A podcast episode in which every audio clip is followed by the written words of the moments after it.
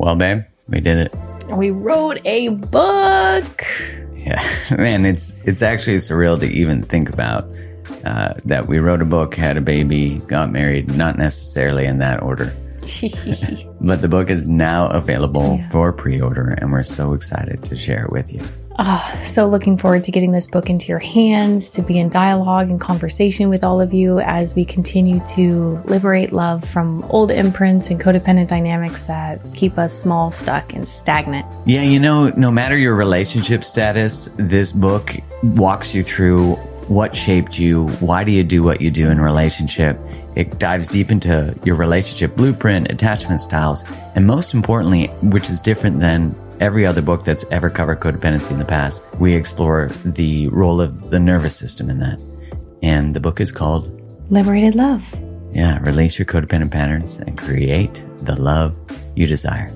Go to createthelove.com slash liberated love to order your copy now. That's createthelove.com slash liberated love and get that pre-order in and you'll be able to get a free download of a meditation we created and a workbook that goes along with it. Much love and appreciation for your support. Much love. Thank you.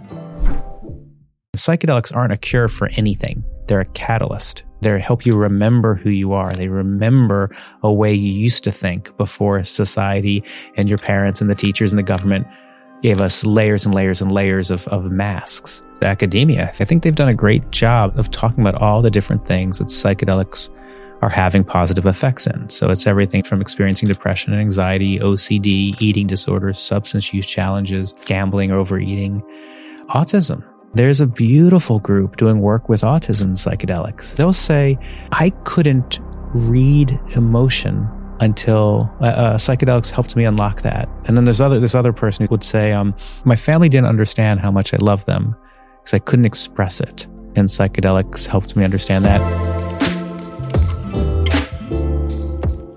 Hi, and welcome back to another episode of the Mark Groves podcast. Today I have Matt Zemon. There Hi. you go. Okay, so I have to. I'm going to read this off because you have a lot of accolades. Uh, dedicated explorer of the inner world, and a passionate advocate for the thoughtful and responsible use of psychedelics. You're the first person I've had on the podcast to talk about psychedelics, so I'm very excited I'm this. excited that I'm honored that you chose me to do this. Honestly, man, this, this, is in.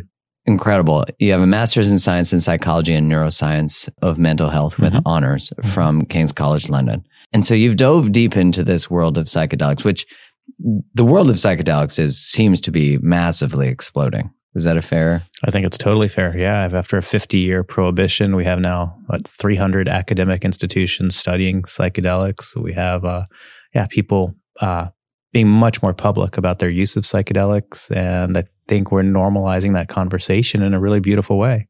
Why did, what has led to this all of a sudden it's okay? I think a lot of things. I mean, partially it's that we've we haven't had a change in mental health in America in 50 years with since the creation of the antidepressant and yeah. people are tired of that not working and the side effects I think um, I think the science we've had a couple scientists who have really kind of gone out there and looked at what these medicines are capable of and then and then I actually think Michael Pollan in his uh, How to Change Your Mind book has really helped at a, at a consumer level. And then actually, before I forget, the the MAPS, the Multidisciplinary Association yeah. for uh, Psychedelic Science, they've done really beautiful work with MDMA specifically, and those results are are kind of phenomenal. So it's I think the public is starting to shift their their mindset, and with all of these forces converging, it's like the academic spaces are making it more acceptable to look at it. The consumer pressure must be a big thing, hey? I think so. Yeah. Um, I talk a lot about there's there's kind of three ways in America that people meet psychedelics. Some meet it in the medical model. Um, ketamine is our is our legal option, and they people want that. And academia is really driving. Hopefully, MDMA will be legalized next year. Psilocybin, uh, the active ingredient in mushrooms, has been given FDA breakthrough therapy. So maybe that's a few years away. So that's that's driving it on the medical side. We have Decrim Nature working across the country to decriminalize psychedelics. And I think that's important and beautiful, especially when it comes to access. The medical model is not covered by insurance. So if we want uh, people who don't have the same economic advantages to have access to these medicines, decriminalization is important. And then you have a whole religious movement. I mean, there's over 200 psychedelic churches in America uh, operating Really? under yeah under the I guess religious. you do find God with psychedelics. There's no doubt that uh, Yeah. there's it, it. You connect to whatever your sacred is. Um, you feel connected to the interconnectedness of all things, and these churches, um, they will tell you they're operating legally, even if they don't have a a piece of paper from the government that says that. Um, under the First Amendment and the Religious Freedom Restoration Act. So, lots of different ways people meet psychedelics today. So are they actual churches or just a bunch of people doing mushrooms? There can be it's it, it range, of course. It's both, it's both, as all things are. But there, there's no question in my mind that in many, many, many of these have sincere religious belief. They have rituals. They have ceremonies. They that. have uh, they have structure. Yeah, What led you to go down this journey of of exploring psychedelics? Because you're also the author of Psychedelics for Everyone. I had a I, I really fell into this by accident. I had some friends invite me to a guided magic mushroom experience, and I was not a drug user.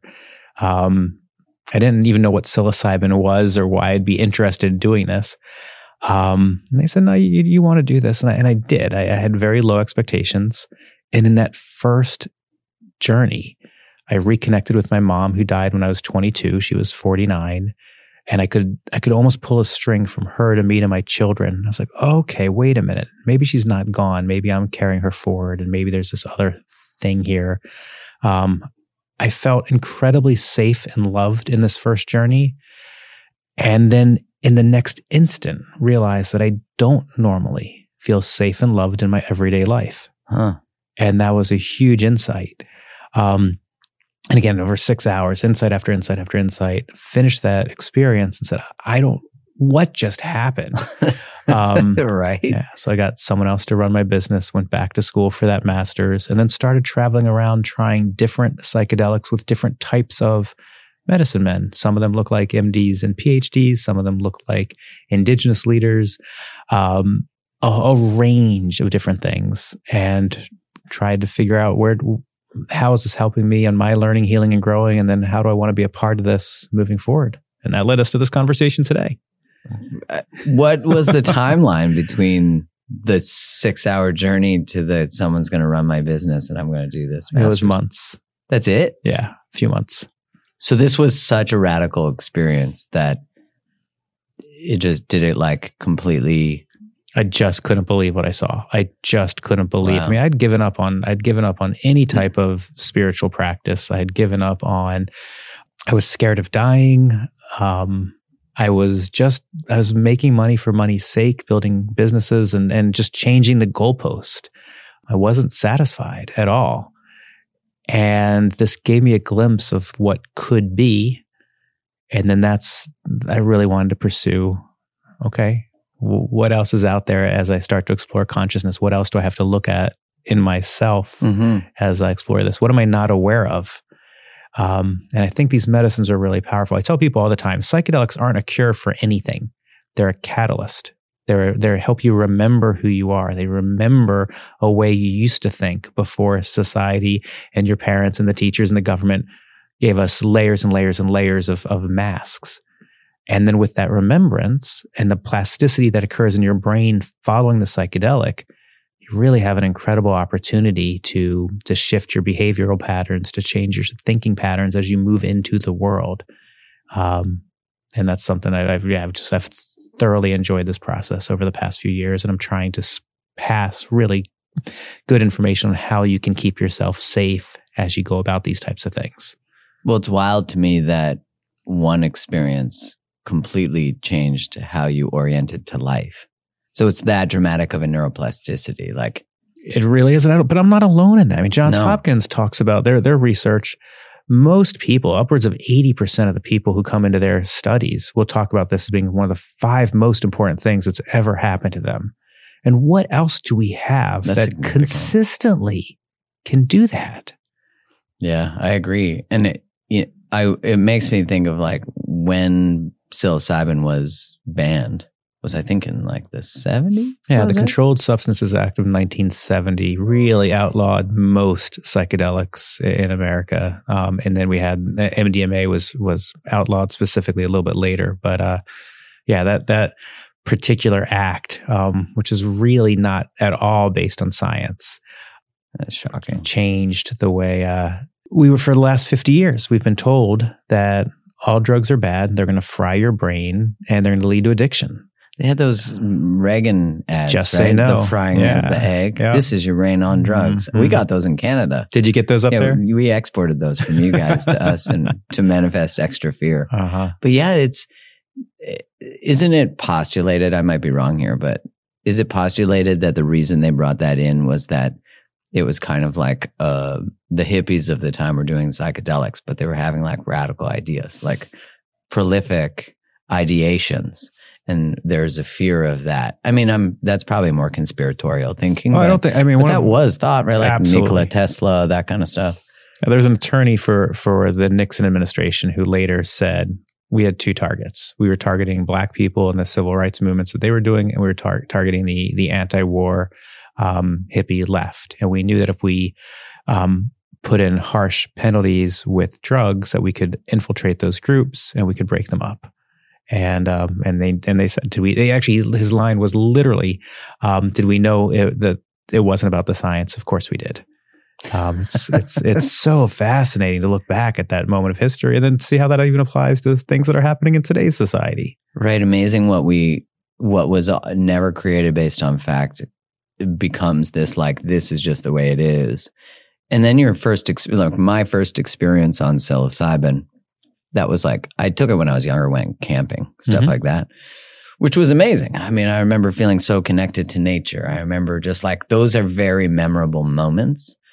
But when I intentionally took it with a ceremony where I played music Mhm. from, I don't think it was the John Hopkins playlist, but like it was another psilocybin Sure. playlist on Spotify. Yeah.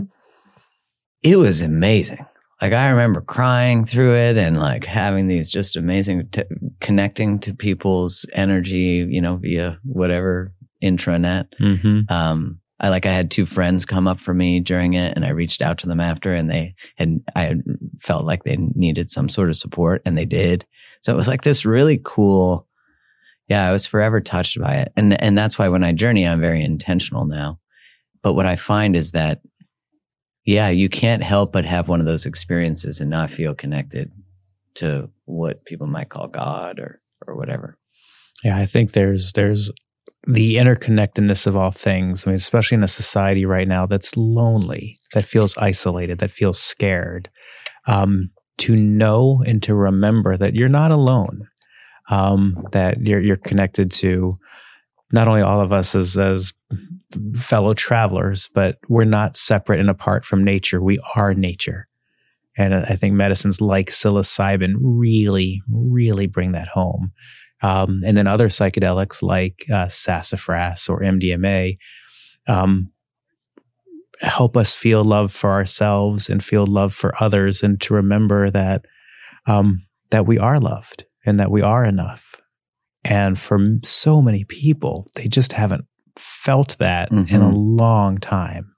And these awaken that. These, These like, awaken give them a vehicle or a pathway to access these emotions that have been suppressed or repressed. yeah has been covered over that and and to remember that that way of thinking um i mean truly as as we get older we get into repetitive thinking patterns um so the analogy i talk about all the time is if we're skiing down the mountain every time we go down the mountain we we ski in the exact same track to the point of when we begin our 40s and our 50s we can't leave the tracks at all and the psychedelics dump fresh powder on the mountain and we remember oh wow i can ski this way i can ski that way Again, not a cure, it's a catalyst, it's a remembrance. So now you know that, you remember that, and your brain is in a state of plasticity. So then what are you going to do with that information? And then we all manifest our, our, um, our, our repetitive thinking in different ways. For some Mhm. of us, it's it's how we eat. For others, it manifests in, in feeling depressed or feeling anxious. Uh, uh, it can be smoking, it can be alcohol, it can be so many different things. Okay, but I don't have to think of it that way. So then what do I want to do? Well, maybe I don't want to drink so much, or maybe I don't want to gamble, or maybe I don't want to um, repress these emotions. And then you can move forward and do those things. What did you find was the most, like, as you did this research and went out on the road and Mm-hmm. tried all these different modalities? Was there any one that really stood out to you as having the most significant? Um, wow, it's a really that's an interesting question. I, I I think I look at these medicines for different purposes. So let me explain it this way. Yeah, Um, I'd love to hear the different ways you see them. a lot of the um, churches that I talk to, um, and certainly the ceremonies that I participate in, follows an arc of experience. So, kind of on day one, you do a heart opener. So you you feel that love for yourself and others, and that can be sassafras or MDMA or whatever that that church has access to. It turns off shame, blame, and guilt. It allows you to look backwards at different things that have happened in your life and just to really think about your role in making that happen. You're not a victim, you're a creator. Mhm. So what was your role in that? It's okay. No no bad anybody. Just what was it? Okay. And how do you want to think about your role moving forward? And then on day 2 I like it when when you use a um an interconnectedness of all things sacrament. So it can be psilocybin. I think that's a really powerful one. It could be wachuma or one of the mescaline based medicines. It can be ayahuasca. Typically, you wouldn't do MDMA and ayahuasca, but again, one of those um, Mhm. where again you're not you're not separate and apart from nature. We are all connected. We are all um, we might look like different waves, but we're part of the same ocean. I think those medicines are all powerful for that. And then I think those medicines allow us to kind of get down to who are we really? Forget the what we do to make money, forget what we do to for education, forget what our parents want us to be, forget what our spouses want us to be, forget what roles we've assumed.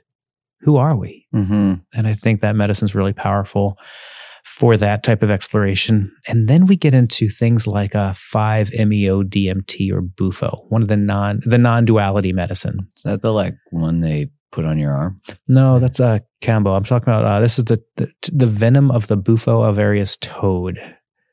You've not tried this. I've heard it. You've- I've never tried it. It's a it's a um super short, like a 10 to 20 minute experience. Yeah. Um, from the time you inhale it to your into this experience is under 10 seconds. And then it lasts about 10 to 20 minutes How long does the 10 to 20 minutes feel like? for a lifetime. Like an eternity. It's, and unlike any other psychedelic, in this one, there's no subject and object. Um, which again is so hard. It's hard to explain, Yeah, but I it's bet. like um. we should have done some and then talked about there we go. it. That would have been it. That's Yeah. the next next show. Put the mic on. what is this like? Uh-huh. yeah. I talk about as a you dissolve into math. You just become energy. There's no you. There's no math. place. Yeah, That's you funny. just become energy. You're like a, a beautiful mind. You're the chalkboard. Exactly. You are the chalkboard. Yeah. Um, and and we we talk in the again the ceremonial ceremonial spaces. This is like your private conversation with your with your sacred. Yeah. Um, I've never. I knew what the low end of my emotional register was. I, was I mean, my mom died. That was um, that's sad as I've ever been. yeah. Um, and I thought having my children and getting married, I thought there there are other high points in my life, but nothing, nothing even in the same zone as the the feeling of love and safety that uh that I've experienced with with Bufo or or 5-MeO DMT. Really? Yeah. So there's something about. So if you were doing it in that order, because you were Mhm. talking about the like the methodology we Mhm. might use, the heart opener, then the something that brings Interconnectedness of all Yeah. things and then non-duality. non-duality, Mhm. which I guess those are kind of similar, aren't they? Interconnectedness of all things Yeah, it can be. It can be. How do you differentiate those experiences? I still in the interconnectedness I'm of all asking you to put words yeah, to something that that's- can't be. can't I, be I get that. Yeah.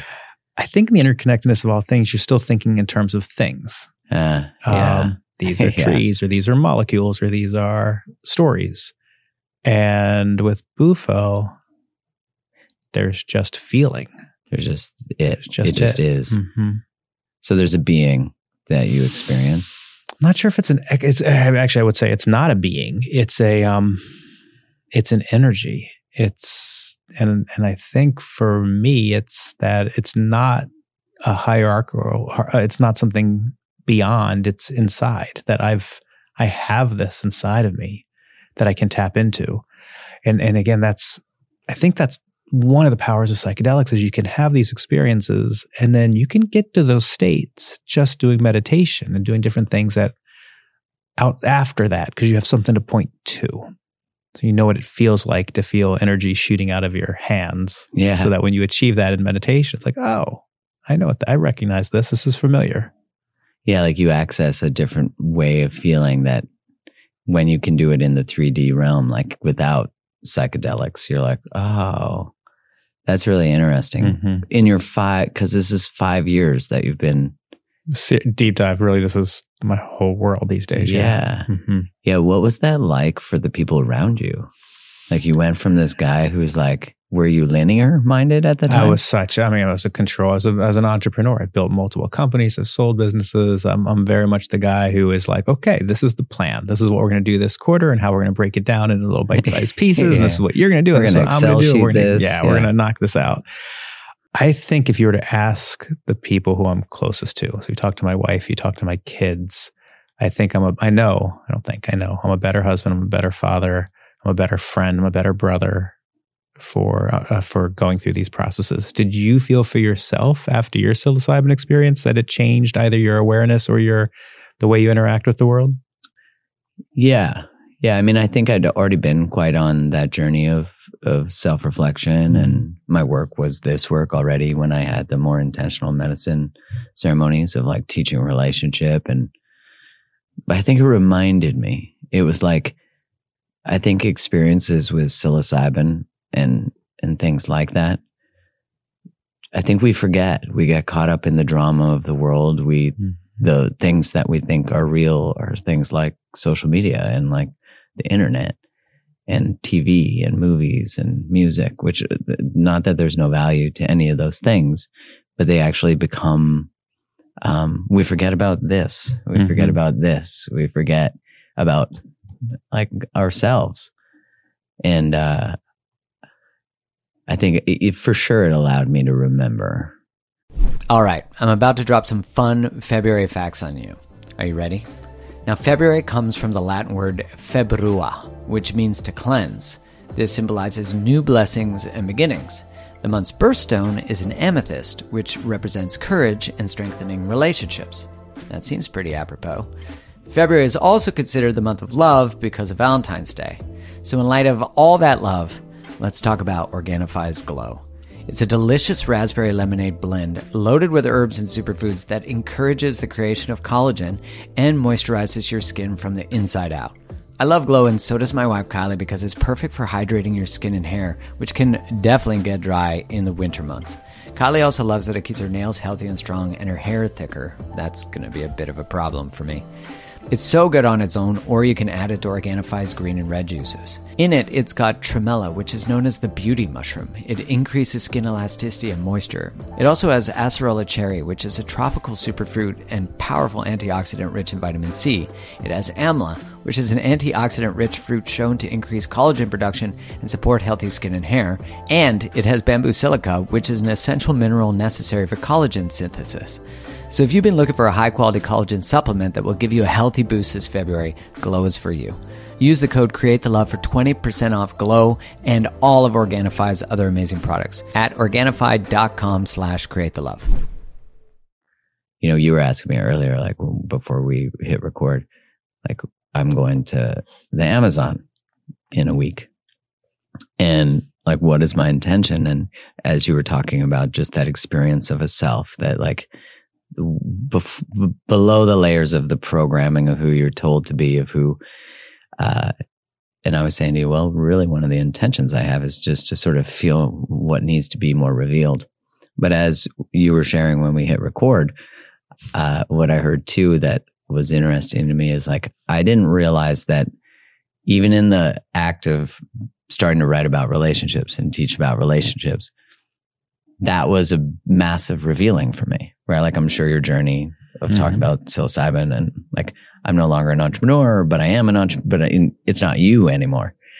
And for me, that I didn't realize in the sort of revealing of what I most vulnerably want to talk about, teach, etc. There's still an identity that was formed that then when something wants to shift from that, I'm still the, I've now become a, just a different form of ego or a different form of identity. So that's, I think there's like a real curiosity to what I might find in the interconnectedness to all things. How do you check that in your everyday life? So you're a teacher of relationships, a teacher of emotion. How does that work with your wife? Well, you're constantly learning. There's no doubt about that. My wife's very like introspective in the Mhm. same realm of the work. We wrote a book together about it. Well, there's a high level of accountability because, like, for me, I'm like, how do you teach something you don't do? hmm So it is part of my. A lot Daily. of people try to do that, What's that? teach something that they don't do. Yeah, yeah. And for me, I think that was one of the gateways to me getting into integrity in every area of my life that I could see that I was out of. Mm-hmm. was because I knew that if I put pen to paper and said, this is something I know to be true about relationship based on my experience, then I can't now not do it. You know what I mean? There's like a level of accountability that comes ideally comes. And I think that words when they're lived are different. Like if you weren't actually experiencing all the things you were, you just, you know, read that these things did this or, you know, Mhm. um, it would be very different. And I think there's a lot of teaching that comes from like the intellect. Like I read this in a book, this is how it works versus like, which if someone learned about depression and they learned about uh, antidepressants, they'd be like, oh, you're depressed. Here's the solution to depression.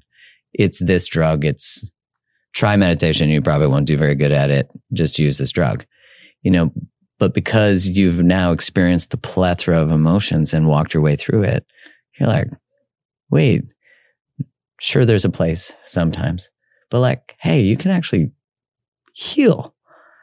And you aren't, you know, that, that experience.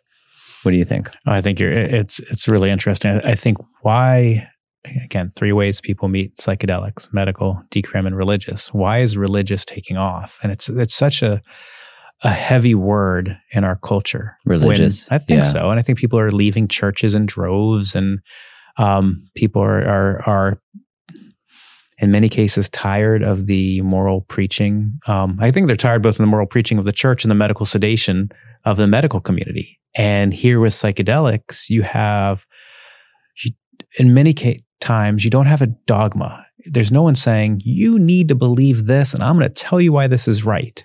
Mm-hmm. It's a direct spiritual experience. And that you then emerge with a knowing that's different. It's not theoretical, it's experiential.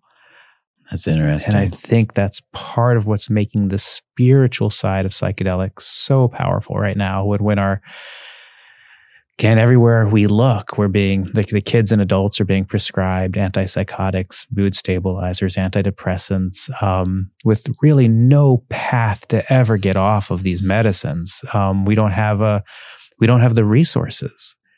And it's so sad. it's sad. It is sad. And like, what's wrong with the circumstances of the world that that is actually normalizing? It's like, um, I saw that I think it's the American College of Pediatrics, but a pediatric organization just started. They used to say that with obesity with children, you would just watch and wait. Now they're saying treat early. This just came out. And hmm. I'm like, what is happening? Like, what's going on with our food system that that's a problem? What's going on with our food system also on the impact of mental health, of course, right? Like sugar and processed foods. And the WHO just had a study come out saying that actually highly processed foods can be really good for kids. It's like, what is happening? But I say all that because, you know, what you're saying about religion, because I think it's all correlated, is that there is an exhaustion to the sort of continued things that aren't working that we're being told are the way. Much like religion, which I think there's an interesting perspective. Like the most brilliant thing that the church ever did was teach us that they were the broker between us and God. Sure. Right. But when you do psilocybin, there's no broker. Mm-mm. You are God. You experience God. Even the idea of saying you are God to a lot of people is blasphemous. Absolutely. So you're a prophet? That can't be. How, Yeah. What does Well, that so now you're Christ. Right. Oh, I'm like, Uh-huh. well, actually, you know, that's. Do you think that we are in a space where there is like a? Actually, maybe I'll say this better. I hope it's better. Uh, It'll be different. yeah, in it seems as though the relationship that is shown to us as being spiritual, like through a church, through whatever, is actually void of authentic, true access to like a non-judgmental spiritual connection. Right? And certainly there are a number of traditions that I think would fall into the judgmental. Be, yes, Yeah. I think would fall into that category. Sure. Yeah. So then, due to that, and you're saying like there's a large exit from it because of the moralization and all the things, shame that happens, and guilt, that we are in a state where we are in like psychedelics are here, and we are like, oh man, we need a solution to whatever is the abs the thing that's absent in my life. You know what I'm saying? I totally know what you're saying. So again, we look around and we say we know loneliness is is pre- prevalent uh, is is everywhere. We know depression, anxiety are on the rise, suicide is on the rise, life expectancy is declining. Yeah. Um, you're talking about what you put in your body. And it's interesting to think in terms of everything we consume. So, are we spending enough time consuming sun? Are we spending enough time um, getting sleep? Are we? What is? What are the shows and the games that we are watching? Um, what does Hmm. it feel like to know every day that there are nuclear weapons pointed at our heads? To what is it like for this generation who's going to school, knowing and practicing school shooter drills? That's that crazy. has to take a toll on and we, then we wonder why are kids feeling experiencing depression and anxiety and having panic attacks there's a lot of pressure on them whether we talk about it or not that's out there we then we say well these kids ha- th- those kids have attention deficit disorder well there's 30 of them in a classroom with one teacher that's not a great way to learn that ratio right. seems off And they're there sitting in a desk all day. You know. yeah yeah because that's where we're training factory workers still Right. um, so all those things are happening, and then they go to church, and there's the cultural element. They're just not for many. It just doesn't. There's no feeling. It's just something I have to do. Yeah, it's not a uh, spiritual ceremonial practice, although it's supposed to be rooted in that. It is. Well, it is rooted. It's just. Um, I think for many, it's it's lost its path. And again, and, I'm- and we're, we're, we're I'm speaking in generalities. Of Yeah. course, there are Yeah. spiritual practices that are that are deep. So then, so now where are we? Well, we were talking again before you hit record about what an amazing time to be alive. But all the metrics um, in terms of uh, our ability to eat and our ability to be secure and, and the probability of, of violence happening to us, all those things are, it is not perfect, but a great time to be alive. So I, I'm, I believe that all of this stuff is converging for a reason. We Yeah. have th- these medicines; they're becoming more available. Where, where the stigma on mental health, something has to change. We're tired, tired of moral preaching. We're tired of medical sedation, and we have resources, and we have challenges with with things happening in the environment, and um, and challenges between borders. We've we have some some adapting that we need to do as a, as a species. Um, so I think it's going to be a fascinating time coming up it's here. an adventure. it is an adventure. Where would someone start with this, and what would be sort of the greatest fears that someone would need to overcome to even sort of venture in this zone?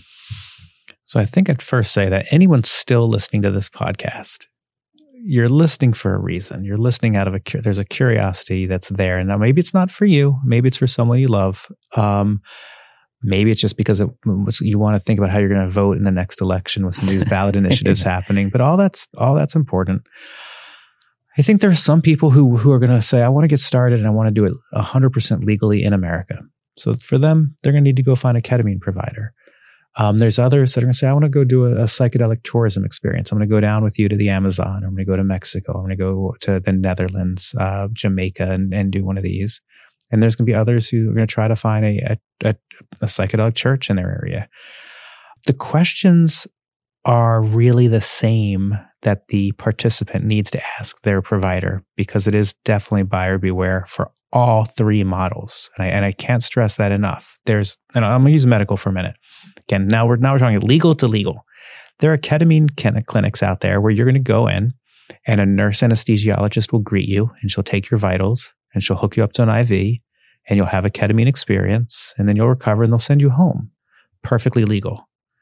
There are others where they're going to prepare you in advance. What's your intention? You're going to come into more of a living room type environment. They're going to put a blanket and music and a mask and guide you through a, a ketamine experience. And then afterwards, they're going to help you integrate what came up for you. Um, both are legal, radically different philosophies on whether one believes this is just biochemical. Give you the medicine, and you'll be healed. And there, the other group says it's a biochemical, psychosocial, spiritual model. So you as the consumer have to ask the question, what am I getting here? Maybe you, the first one is fine for you because you can supplement it with other things on your own. That's beautiful. So I'm not saying one is right and one is wrong. I'm saying you as a consumer need to ask the questions. Mm-hmm. Um, Johns Hopkins talks about source, set, and setting. So source is where did your drugs come from? Ketamine, uh, we know that's a, uh, sorry, medical ketamine, that's a pharmacy. Great, we can check that off. Anyone else, where do their drugs come from and do they test them? Set is your mindset. So are you ready for this? Are you doing this because you want to do this? Or are you doing this because someone has asked you to do this? Um, my recommendation, if you don't really want to do whatever psychedelic you're thinking about, don't do it. It's not the right time. What else goes into set? Um, do you have a clear intention for the experience? Have you thought about your resources? Who can support you after the experience? So that's all kind of your mindset. And then setting is the physical environment. Do you want a clinic? And do you want it to be more of a living room? Do you have control of the sound? Do you have control of the people? Do you have control of, of the space? Are you going to be interrupted by kids or dogs or neighbors? That's all the setting. Um, and, and, and it can be awful to be interrupted when you're doing your work. Yeah. And then also your the rules of engagement fall into that. So um, again, many of the better pre- you, you you can ask your provider, is anyone going to talk to me when I'm under the influence? Or if I'm if I'm in the room in a group ceremony, are the other people are allowed to engage with me? Is anyone going to touch me? Finding all that out in advance so that you know what you're walking into. How many people are going to be in the room with me? I love ceremonies with like 20 people, 10 to 20. There are others who believe in 40. There's others who believe in 80 or 100. So again, I'm not saying they're wrong, but at least you should know what you're getting into. Yeah. Like, what's your preference? What's your preference? Yeah. So those are all good questions to again ask. Medical, medical's doing group ketamine now. So how many people are you giving me music? What's going to be the um, what's the intention and what's the integration work? You can now buy uh, psilocybin online, can't you?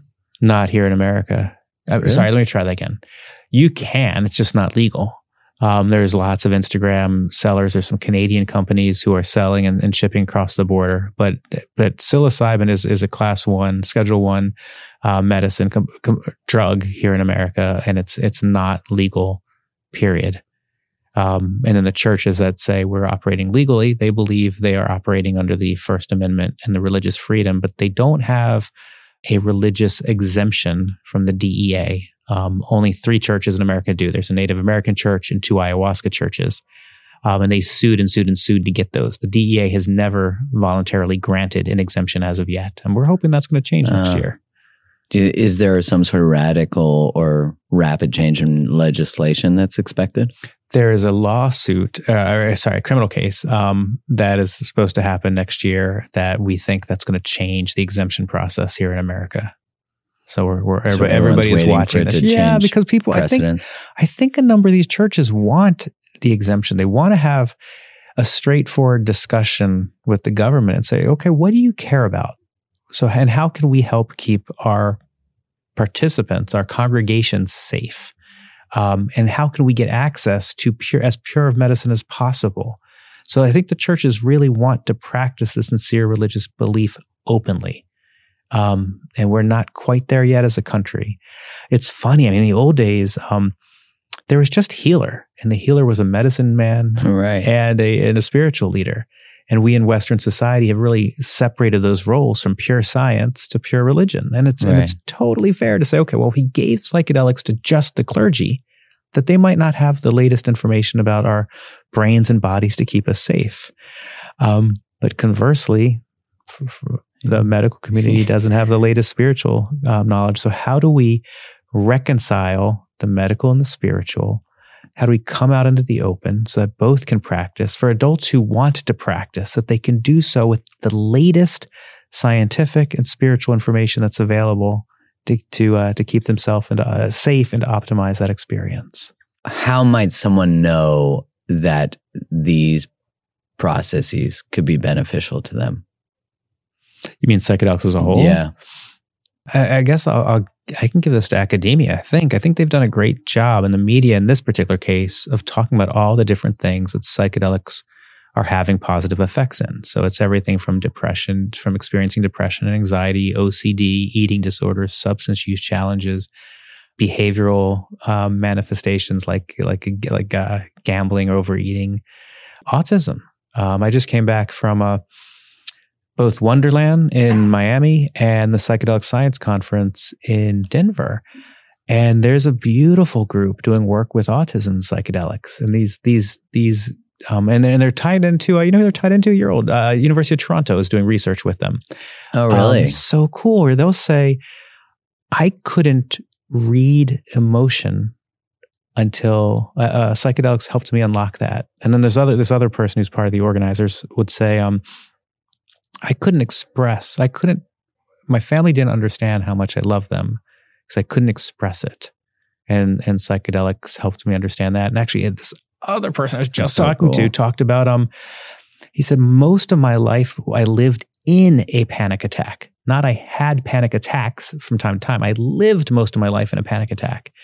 And he said MDMA showed him that that's not how he had to live and that now his he has a once a year ritual where he will do MDMA to remind himself of what it feels like to be completely not have any panic.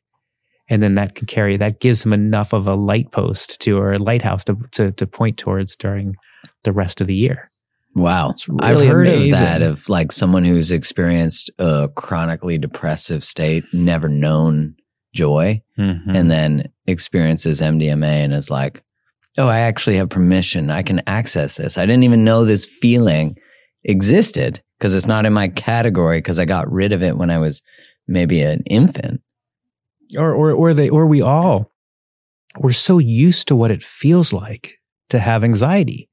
And when anxiety lifts off your shoulders, even if it's just for a few hours, an hour for ketamine, six hours for psilocybin, 12 hours with LSD, um, it's such a like I forgot what it feels like to not have the anxiety, and it's freeing. Yeah, um, and we don't, and it's and it, we think about this oftentimes for the young, uh, the the the teenagers doing this.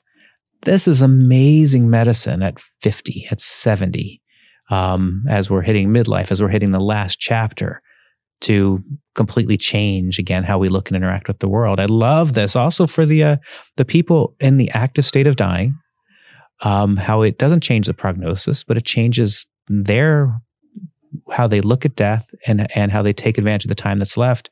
And then for those witnessing people in the active state of dying, how it changes the relationship between the parties. Um, really? Yeah, it's There's good data so in there. So beautiful. They study that now. There is um, there is data being done on the active participant. Um, uh, uh, Johns Hopkins, Yale, uh, NYU, UCLA, a number of studies being done on that. This is wild, actually. Um, again, uh, eighty-ish percent radical reductions in depression and anxiety, top five things in their life. They did a follow-up study to one of the big ones four and a half years later 80% of the 80% was still feeling the effects. So they were still positively orienting mm-hmm. to the world because of that. Because that one experience with in that case it's uh it's psilocybin I'm referring to. But uh but I'd like to see more studies on the families. I can talk anecdotally. I can talk about what I've seen in the ceremonial world about parents and kids, parents meaning people in their 70s and 80s and kids meaning 50s doing these journeys together and how it changes. I because I think when you remember shame is a construct. There's no need to what happened happened. Where you are is where you are. So if you need to say something to somebody, you need to tell them that you love them. You need to tell them that you tried. You need to tell them that you did the best that you knew how to do. It's time to do those things. It like uh, opens that opens capacity. that door on both sides. It also opens the door to hear it, to understand it, to empathize. Hmm, yeah, that's so important. Yeah, both sides can change. Which is again going back to the work you do. I think why MDMA with couples is so powerful. Takes away again shame, blame, and guilt. You can look at your your partner and say, "I love you so much," and when you do this, it brings this up for me. Mm-hmm. And the other person, instead of getting defensive, can say, Oh my goodness, I love you so much. I never wanted you to feel that way. And I can see that how I can understand how it does that. And then again, it doesn't cure it, but it shows the way so that after the psychedelic, that's something You both have a different parties you have a different template. Yeah, that's really interesting. How do you, there's a lot of conversation about microdosing. hmm Where might microdosing fit in? And what does it even look like? Okay, so for for those listening, microdosing is is when you take a tenth to a twentieth of a of a high dose um, psychedelic, and you typically would do it. There, there's there's two protocols. There's the Fadiman protocol, which says you do it on day one, it's still in your body on day two. You let it out on day three. You repeat on day four. You do that for four weeks. You take a two week break. So wait, you do it three days in a, You do it day one, day four, and you repeat that pattern Ah, for four okay. weeks. okay. Paul Stamets, the, the famous mycologist, says that's too complicated. Take it four days in a row, take three days off, and then every four weeks, take a two week break. Um, that break is super important. There's there is there are some studies that say that if you take psilocybin chronically, you could potentially have uh, cardiovascular issues. So, Really? So take a two week break every four weeks if you're taking uh, psilocybin for microdosing. That's interesting. I didn't know that. What kind of cardiovascular? That I can't tell you. I just know there's there's there's, There's a risk of cardiovascular. Yep. And do they stack? His stacks. he stacks. He? had some lion's mane and some niacin, and he believes when you take those three things together, psilocybin, lion's mane, niacin, that you have a you're also helping not just connection and and and alleviate depression, anxiety symptoms, but you're adding dexterity and cognition assistance. Yeah, lion's mane for that. The niacin is for the flushing, isn't it? I think like so. to get it to the vas to all the periphery of our Mhm. vascular system. But and then the research is split on this. There's some research that says this is a placebo. There's other research that says this works. And there's probably just not enough research, period. Um, so people who do it swear by it, people who, but the science is mixed. And then I, I look at this, I think as a culture, it's tempting to say, I was taking antidepressants, so now I'm going to do microdosing and I'm just replacing one pill with another. I think it can work and I think that can be risky. I would rather see someone, again, this is my opinion, so take it for what's worth. Um, I would rather see someone come into a high dose ceremony with preparation in front, weeks of integration afterwards, um, working with whether it's a coach or a therapist or a community group. Do the deep work, do the deep exploration. And then if they choose to use um, microdosing as a scaffolding afterwards, I think that can be incredibly powerful. But I think those high dose sessions taken in super structured environments, I think are where the biggest learning outcomes um, Hmm. occur. What's a high dose? Like if it was psilocybin, like five grams? Yeah, four to five. The God, what do they call that? The God dose? The hero dose journey. is Yeah, what the they, uh, dose. they, they people call. We're trying to change the language to just a high dose. There's no hero here. You don't need to be a hero. yeah, yeah, Um, totally. anything funny. but I think above 3.5 would be considered a high dose of, of psilocybin. What's the difference psycholo- Like what happens? Do you become more nothing? different people um, have different react differently. so for some people, three and a half grams is plenty, and for others, they might need seven or eight to get to the same level. Um, again, we always um, typically recommend you start lower. You can always add, and and you work your way up. But for for most people, four to five grams is a is a pretty high dose of of this uh, of that particular medicine. Who might use microdoses? Like who might that be indicated for? It's, you know, it's I guess it doesn't have an indication. it doesn't have an indication. Yeah, yeah. Um, I'm using legal language. there It we is go. not indicated for any. That's my pharma background. it's um i mean there's so there's certainly a ton of people in silicon valley who believe it helps them be more creative it helps them solve more problems in the workplace and they're doing it because of a uh, of a human optimization angle great beautiful there's others who have gotten tired of the side effects with antidepressants and feel that it makes the blues bluer and the grays less gray and they're doing it for for that reason that, so that could look like depression or anxiety there's others who want to feel more love and invite more love and uh, into their lives, and they're doing it for that. And there's others you talked about feeling like feeling connected to the earth with your psilocybin journey. There's people who feel when you know when I take a little microdose, I can hear the birds more, I can see the Mm. trees more, I pay more attention. We have uh, we we talk about that green wall. So much time we're in nature, but we're not really paying attention. It's just green Yeah. and we don't stop enough and look at it. Like, wow, that's beautiful. I didn't even notice how beautiful that was. So I want to go back to you. You're you're you're going. You're doing a big journey here, and and you, you've talked about intention. I don't. but I, I think what I'm still missing in our question is why now? Like, what sparked that you're going to do this? You're going to take time off. You're going to fly all the way to South America. You're going to do this. Why now for you? I think it was uh opportunity, like one for sure, because my friend who does it, like I'm going with a small group instead. He Mhm. normally takes really big groups. Um, and I've felt called to do it, Mhm. but I've not had the opportunity. Like I didn't want to do it in large groups.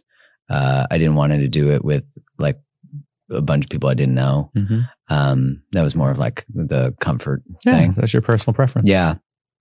And when it was presented, I got excited. So I was like, You could feel the energy in your body about this. yeah, I could feel this. Uh-huh. I remember when my wife and I, we previously broke up. And we broke up, when we broke up, we did a closing ceremony to close our old relationship. And in that ceremony, I remember I like Googled uh, closing ceremonies. What is that? Because, you know, we wanted to intentionally end it. And I Conscious was like, uncoupling. yeah. And I was like, do other crazy people do this? but when I drove up to our house to do it, Mhm. I was like, I don't know that I want to do this. And I asked myself, do I not want to do it because I just genuinely don't want to right now? Or do I not want to do it because the part of me that can do this doesn't exist yet? Like, do I not want to do it because it's going to require my expansion and, a, and something to be born, to die? Mhm.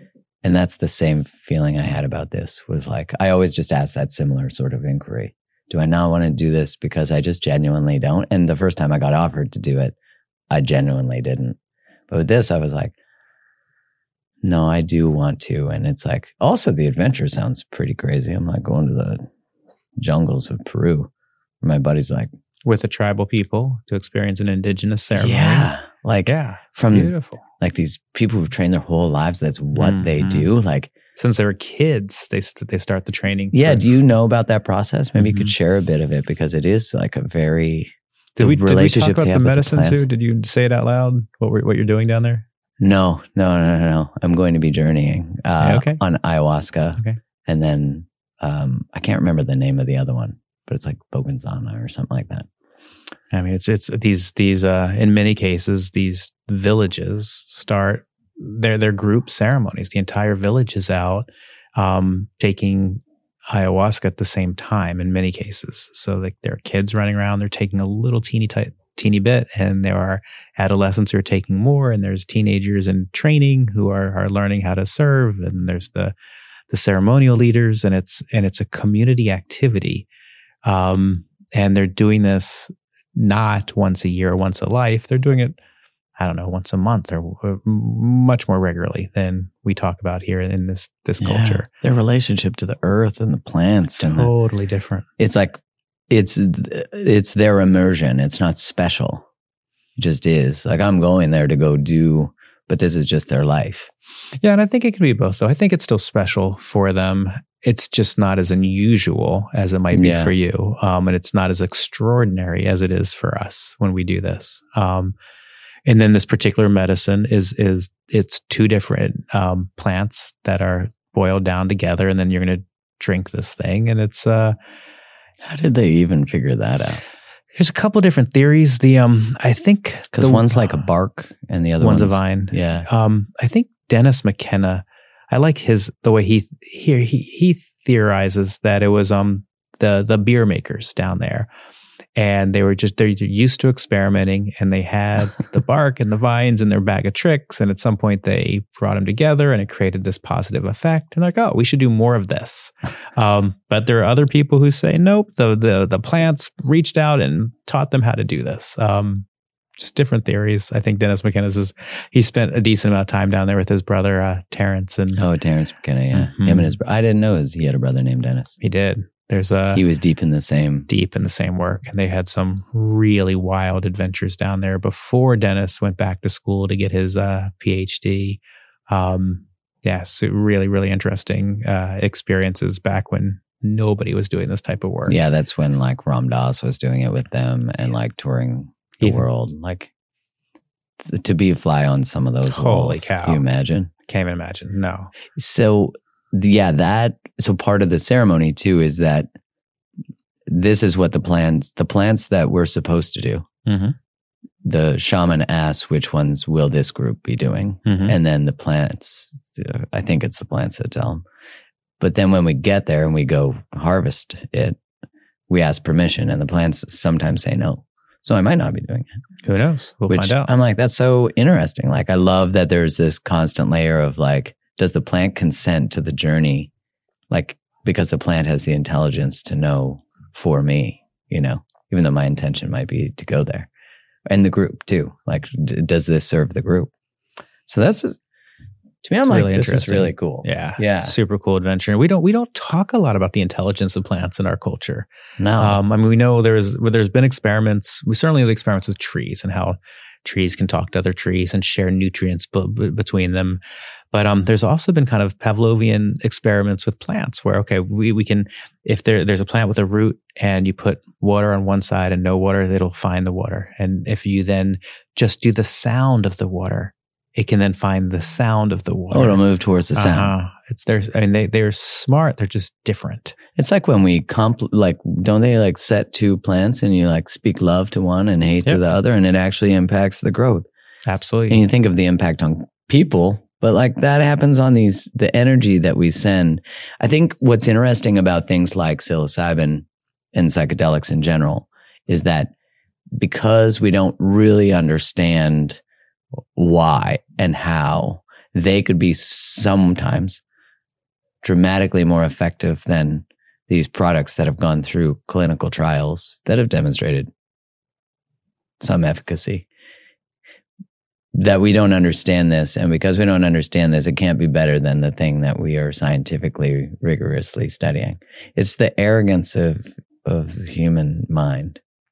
It is, and that we've turned away from these uh, shamanic practices because we know better. We've progressed past that, yeah. Um, which is it's just funny that, uh, and, and I guess we also we also have a culture where um, there's a lot of money in antidepressants and and, and antipsychotics and so on, Yeah. and it's it is complicated with these medicines that you don't take every day and they grow in nature.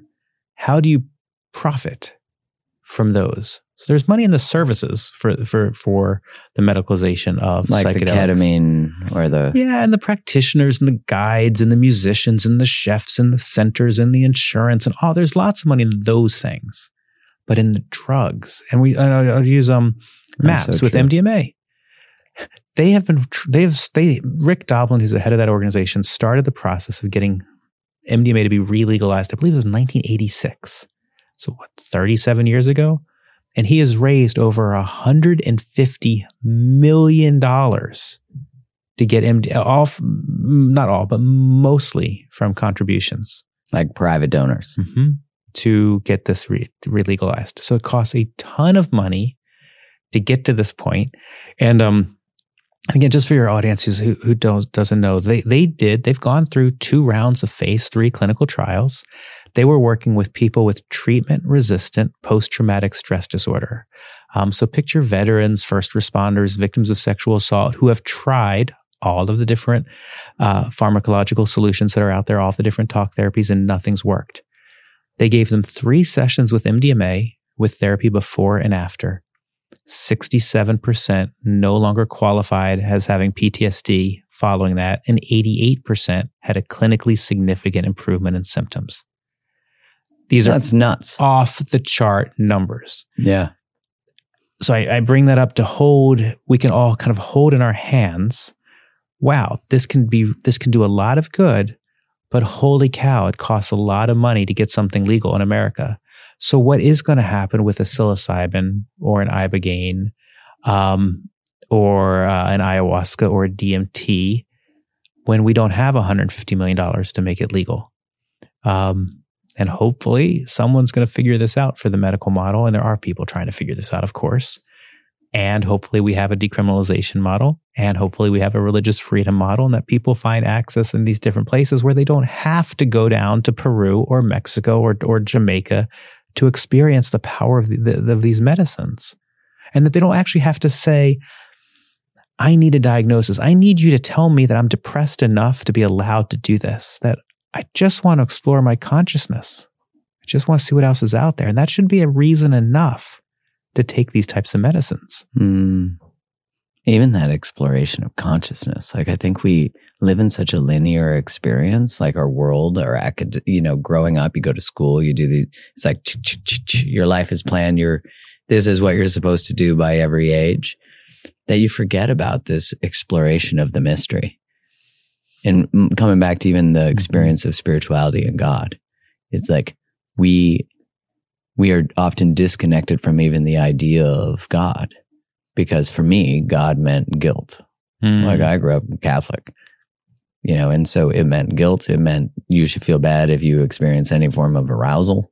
Like there, everything was, God was not where I went to be expanded. It was like the source of the attempt to control my behavior. You know, and so now we have, when I even thought about the exploration of consciousness, I didn't go say that to all my friends I grew up with. have has having so you have an eight month old, right? Yeah. So has this have you started to think about how you're raising? Have you and your wife talked about how are you going to raise this beautiful boy? Yeah, lots of conversations about, you know, like where where do we want him to go to school? Like, how do we mm. want him to be educated? You know, much like you said, you know, we're still our education system is is really predicated on the idea of training people to think a certain way and factory workers. And like, I want my son, or, or if we have more kids too, to experience diverse thought and and be immersed in nature Mm-hmm. Like so many of these schools, they're like I remember being on the ski hill in Whistler and this kid on the chairlift beside me.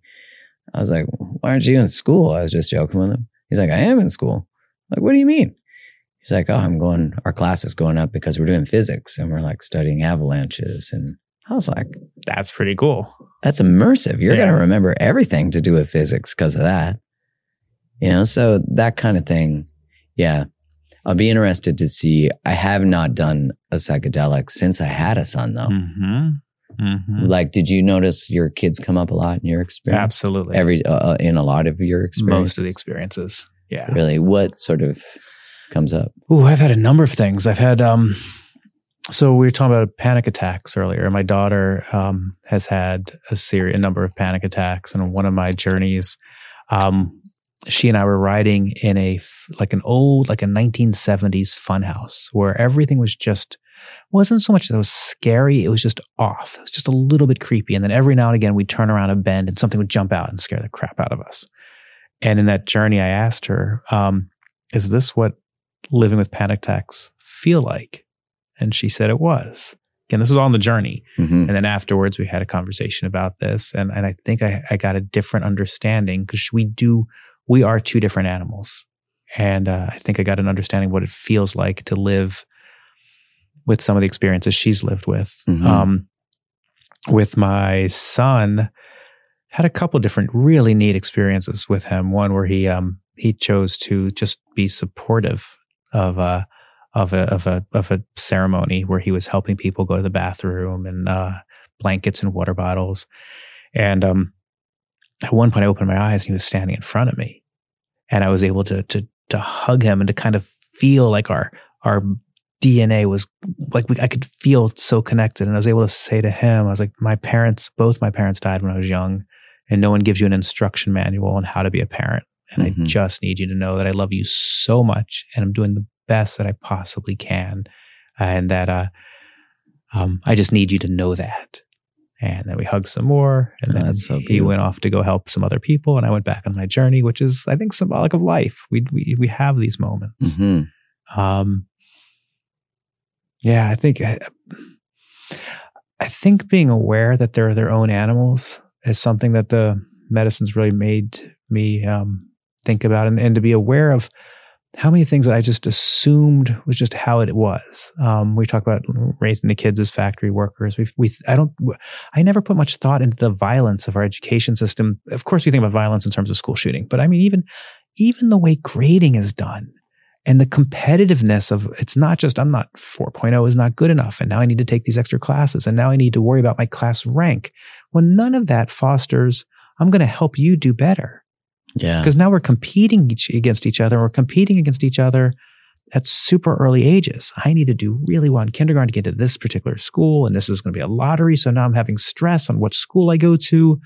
That is wild. It's wild. It's That stress wasn't around when I was young. I Was don't around not like this. No, no. But I also I went it's to more of an East Coast thing. Like maybe in Canada it's more east, like Ontario, but because there's a uh, not a judgment of Ontario, but that it's just older. Like there's a lot of history there. We don't have like in Calgary, the city's hundred and something years old. the whole city is. Yeah, so there's not like a lot of maybe a little more, but there's not Mhm. this.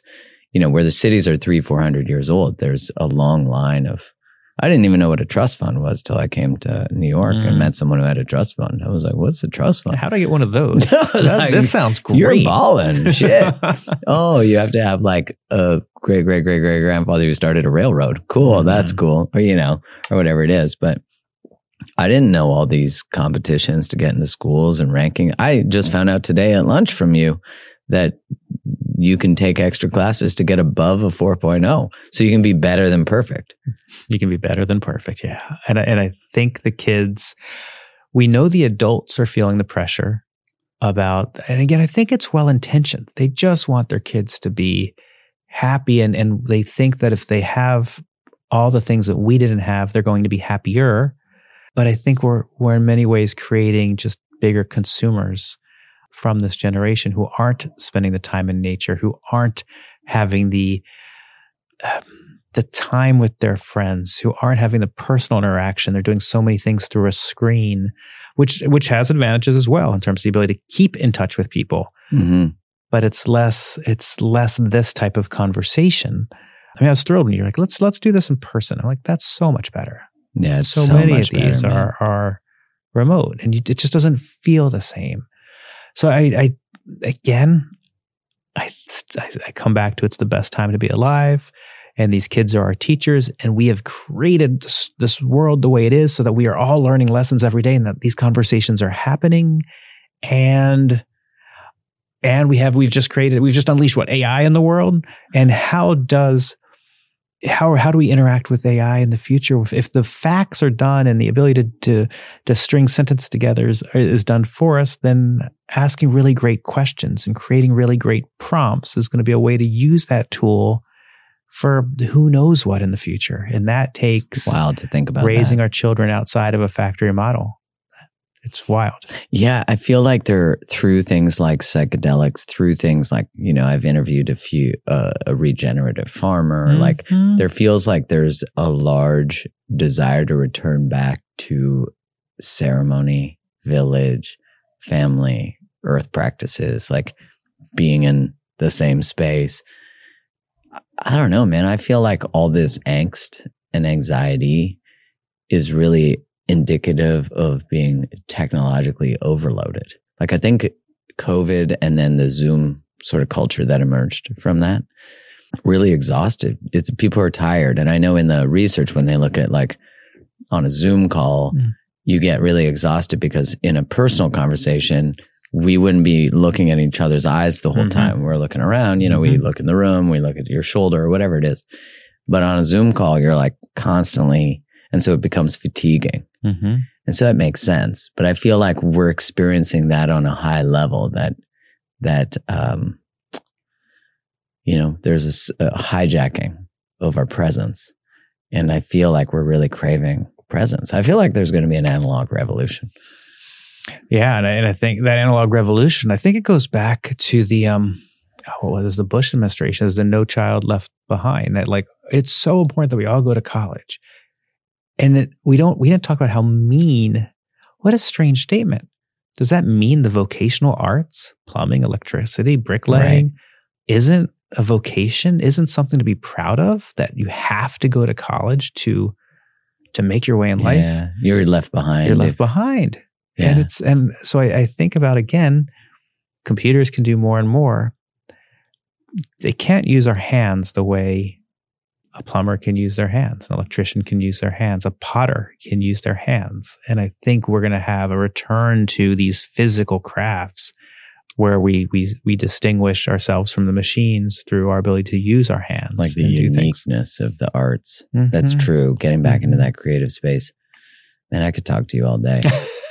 um, if we're going to approach things like psychedelics Mhm. to expand the way we feel, see, all those things, how do you see that correlating? Because when you're talking about creating the sort of guidelines as to what your experience is going to be, right? That's the behavior of taking responsibility for how you want to experience that and create that, right? How do you see that sense of responsibility transcending, like the way we approach use of psychedelics, approaching our lives? Okay, so I, I'm going to take it from two different angles. Angle number one is is just the the belief that we create everything in our lives. These are our movies. We're all living our movie. So you've created me, and I've created you, and and and and sometimes the things we create feel good, and sometimes they don't feel good. But it's all there to teach us something because we can only learn, heal, and grow as we move forward through life. So if we can stop feeling badly and just look at it, hmm, I did this. I'm accountable for that. So that that's the rad- that's piece number one of radical responsibility is that we're responsible for everything. If you get in a fight with your wife, you created that fight. Mm-hmm. A hundred percent, you created that fight. Yeah. Um, unfortunately. That's hard, right? To because what comes with acknowledgement or taking that level of responsibility is shame, is guilt. but it doesn't have to. It does come, and Mhm. it doesn't have to come with that. Um, that's and, That's and, true. And we can look at the we were talking again before we hit record. We were talking about emotions being thoughts that words haven't been assigned to yet. Okay, so you don't feel good. That's okay. Let's not try to numb it. Let's not try to suppress it. Just embrace it. I don't feel good. What don't you feel good about? I don't feel good about how she treated me. Hmm. Is that really what you don't feel good about? Hmm. I don't feel good because I think she's going to leave me. Okay. Is that what you don't feel good about? Uh, I don't feel good because my mom left my dad and maybe I'm not worthy of love and she's going to leave me at some point and Mhm. on and on and on. So I think these emotions that we suppress and we numb and we tuck away are such powerful teachers. If we, and we, and I think as a culture, we don't talk about them like that. Oh, you're feeling this way. Just let's, let me give you a pill. Mm. No, let's let's look into that. Psychedelics. What's interesting about psychedelics, and uh, is you can take a psychedelic, there are a whole bunch of different circumstances, and still have an effect. Um, and I don't want to poo-poo someone else's feelings. You can go to a concert and take a psychedelic and have a beautiful concert. Great. I think if you're using it for self growth, for spiritual connection, and you just want to optimize, I think we know about best practices that we can say, try it this way. Mhm.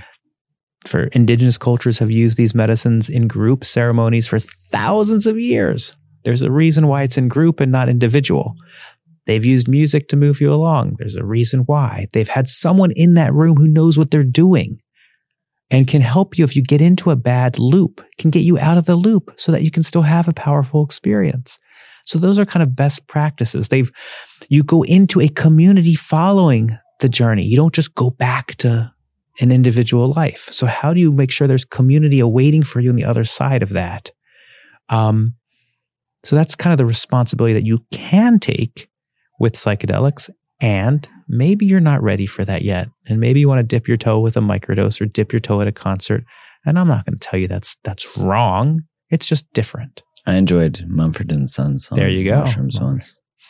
It was fantastic. Was it fantastic? Could you actually feel the vibrations of the uh, the banjos and the guitars? I was at uh, the Gorge in Washington, okay. And it was it was pretty incredible. Yeah. Also, just the energy of the group was good. Mhm. And I think it would be weird in a different, like if I was at a different type of music or a different, for me, at a different type of concert, but it was incredible. Yeah, when music, now I hear some of those songs that were in that playlist and I'm just like, and it brings oh, you back. Oh man, I just have like such, when the music hits. I also love how when another song comes on, you go to a totally different, all of a sudden you're like, ooh, like cast to a totally different experience. Different people come up. The magic of music. Yeah, the music is powerful, and, and for those at home who are looking, if if if you have found your way to medicine and you're doing this on your own, I mean, you talked Mark about on Spotify, there are some beautiful playlists, and the playlist for a mushroom journey is going to be different than the playlist for a ketamine journey, and just search around for Oh, that. interesting. I never knew that. Yeah, like the Johns Hopkins um, has a beautiful six-hour mushroom journey that is is really well thought out. But a ketamine journey, you're typically talking about an hour, so the the playlist is different. Huh. Um, what was the other about. one you talked about? Sassafras? Sassafras. What is that? Sassafras is MDA, so precursor to MDMA. Um, so think of it as a um, a more visual, longer lasting, deeper MDMA experience. So a lot of times in a ceremonial setting, you'll use that one. Um, and again, in the beginning, you use it to, to crack your heart open.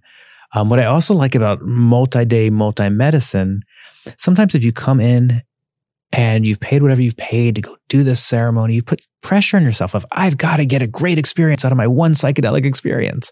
You're about to go to the Amazon. We're going to do multiple ayahuasca journeys. So that first day, you're like, you, you've taken the pressure off yourself because you know if nothing happens here, I've got tomorrow and I've got day th- Mhm. whatever.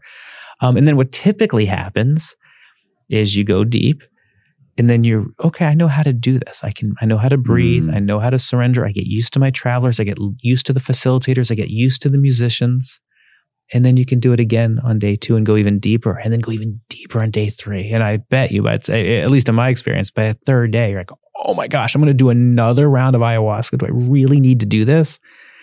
And then you're going to go a whole you're going to go somewhere completely different. And it's going to it's going to be perfect and beautiful and Mm. shocking. Do you even, how long from the beginning of your five year journey to today did it take for you to really not have any angst about doing it? Or do you still sometimes get nervous? angst is i have a healthy Maybe. respect for these medicines so i do Yeah. go in and that's part of why i'm so intentional about this and about taking the time to to not just wing it to Yeah. i want to set my intention i want to make sure that the container that i'm in is safe that the energy is balanced between male and female facilitators that i know that these musicians know what they're doing and have done guided psychedelic journeys before so that they they'll feel if something needs to be picked up or if slowed down or just silence is It's needed. so cool that people It's do so that. cool. Matt, as I already said, I could talk to you all day. I've absolutely loved this. Thank you for saying yes to your journey five years ago, because clearly you found exactly what you're currently here to be doing. And uh, I'm just very grateful that you flew in and took the time and that you've given people the gift of being able to learn how to do this responsibly, how to do it from a, to create a sense of safety in their exploration. And I love that you said if you listen this long, like follow the the call. Where else can people find more about you? Where can they get your book and get more information uh, to be able to make good decisions in this avenue? So I have a ton of free resources on my website. I have a free guide to microdosing. So if they go to mattzemon.com, they can download those. Um, if they have questions, they can actually book discovery calls with me, and I'm happy to talk to them about their particular path and what they're trying to achieve. So that's all there.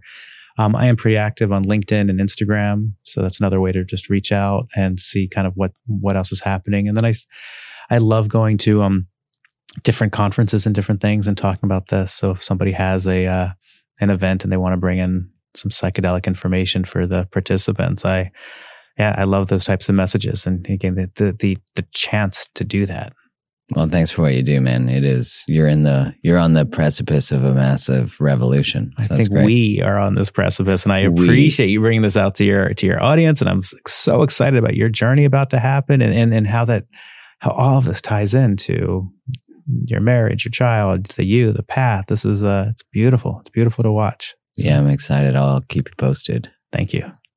Good to good to talk today. I'm glad we did this. Yeah, thanks, man.